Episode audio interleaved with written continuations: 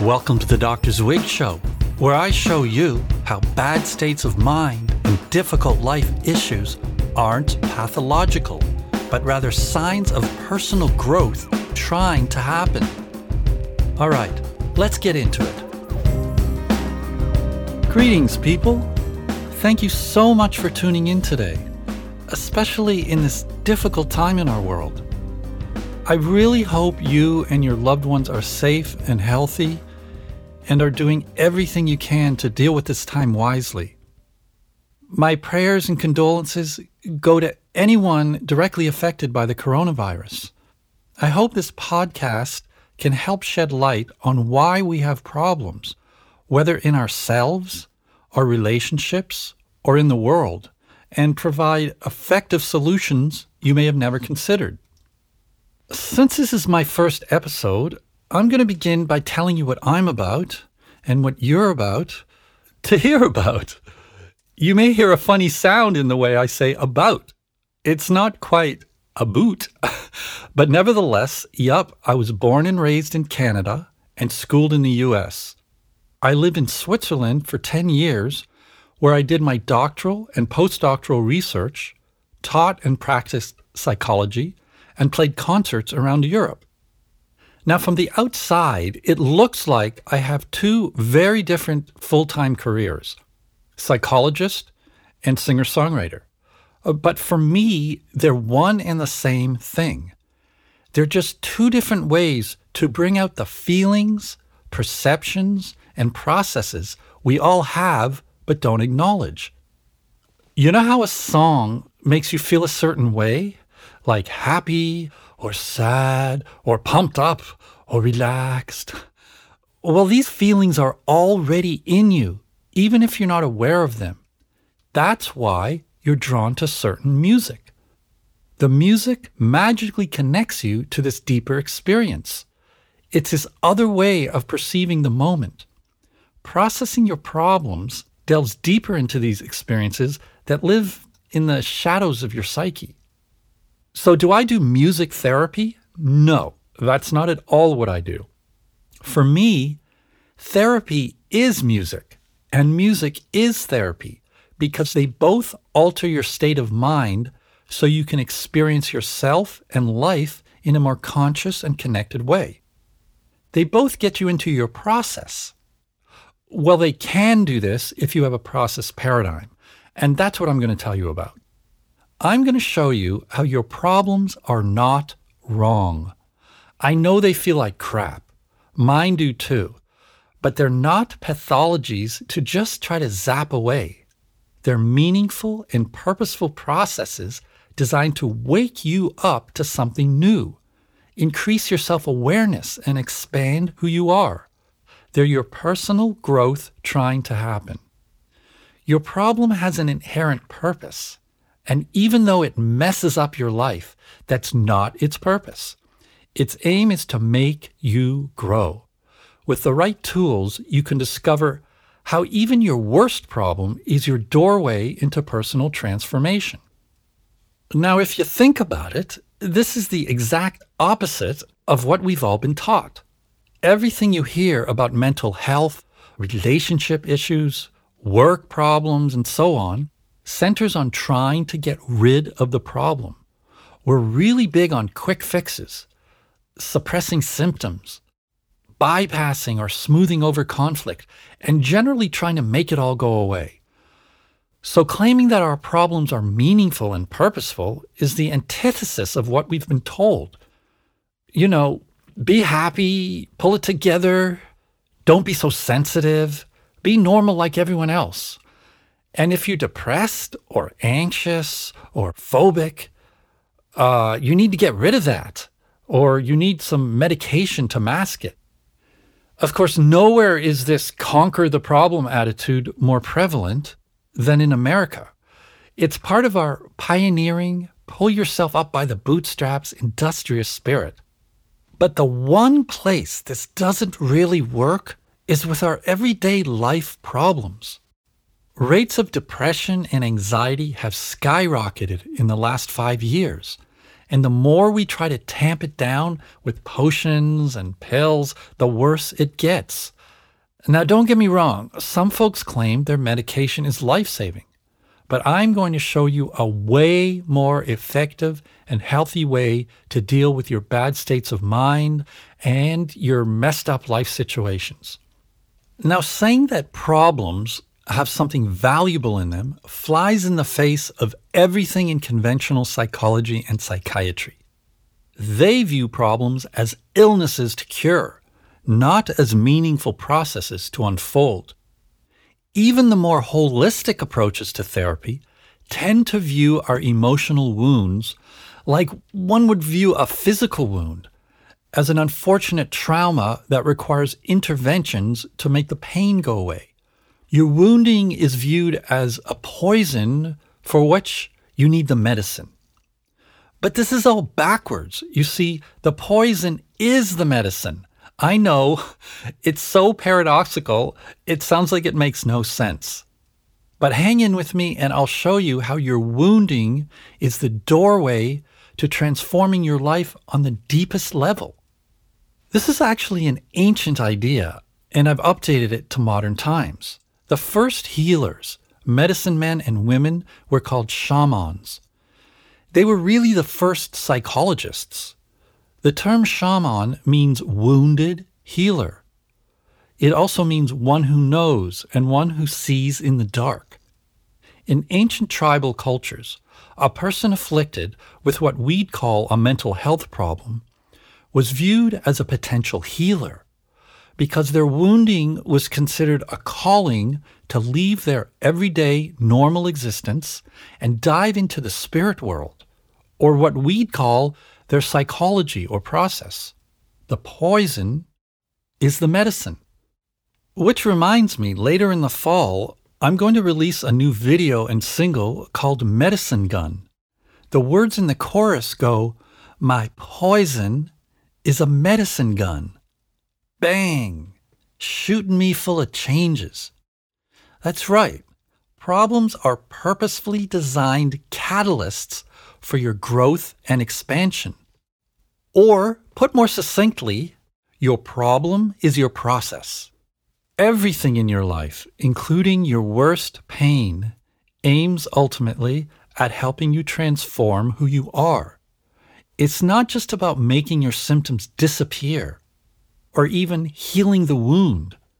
These are important things to do. But there's something much deeper and profound going on when a problem enters your life. It's your calling. It's your sign that transformation is trying to happen. The problem itself is just the seed, the impetus, the agitating force to get you onto the path of change, growth, and consciousness. I want to ask you a question. What's the first thing you think of when you feel messed up?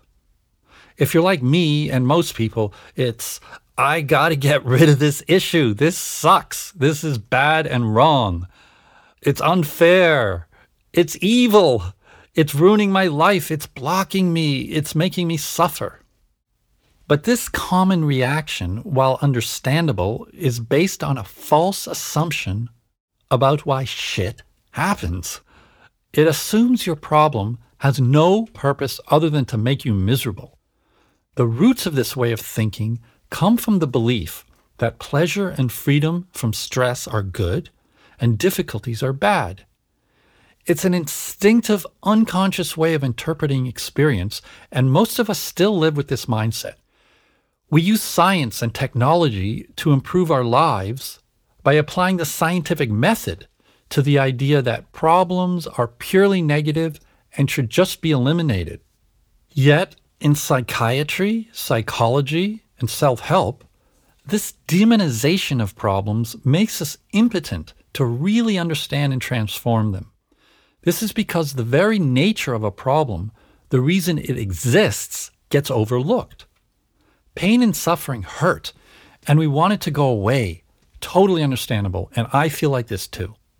But the reason problems happen is to irritate us, disturb us, frustrate us, hurt us, and even threaten to kill us. in order to get our attention onto something we need to wake up about. And why do we need to wake up about things? Because waking up means growing, and growing is the essence of life. It's creation, transformation, change, expansion, process. Life isn't about one static state of being. In fact, the more you try to establish an unchanging, set condition for your life, even if you're sitting on a mountaintop meditating, the more problems are going to get you. That's just how nature works. Now, how do I know all this? Well, for decades, I've been working with people of all ages, many cultures, and many walks of life, and I've studied this extensively.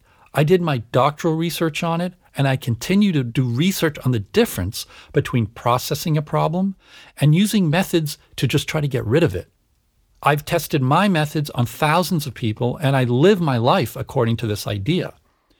When I have a problem, sure, I might complain, yell, scream, curse, but then I process it as a meaningful and purposeful event in my life.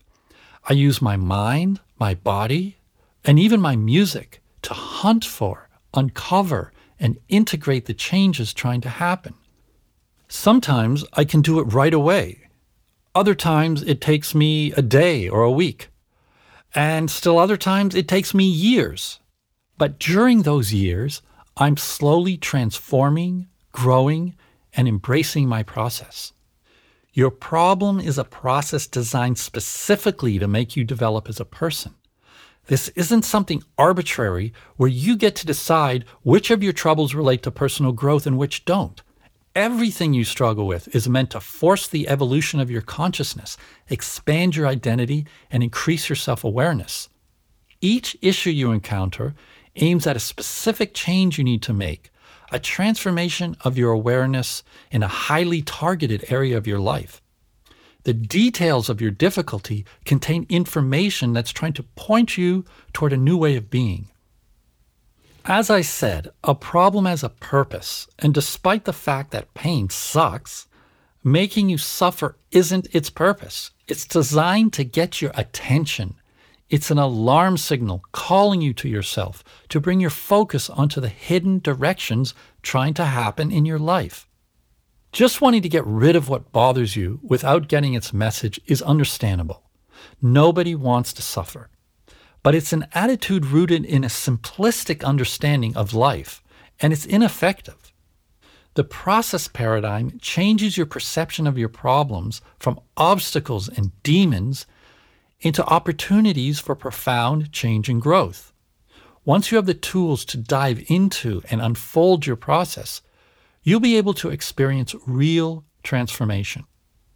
Speaking of personal growth and transformation, a lot of mine actually happened through rock and roll.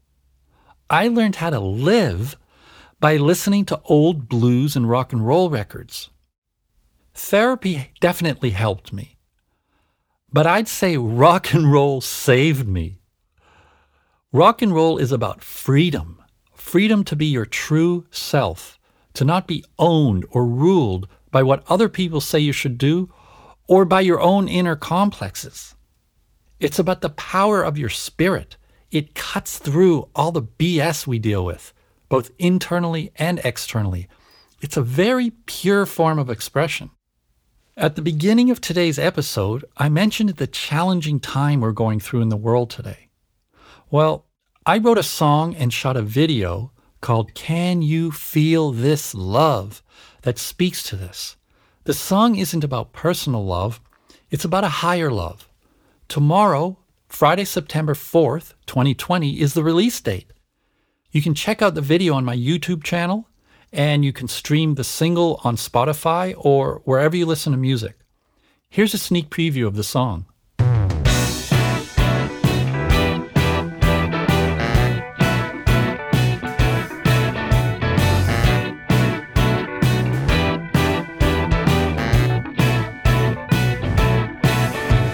my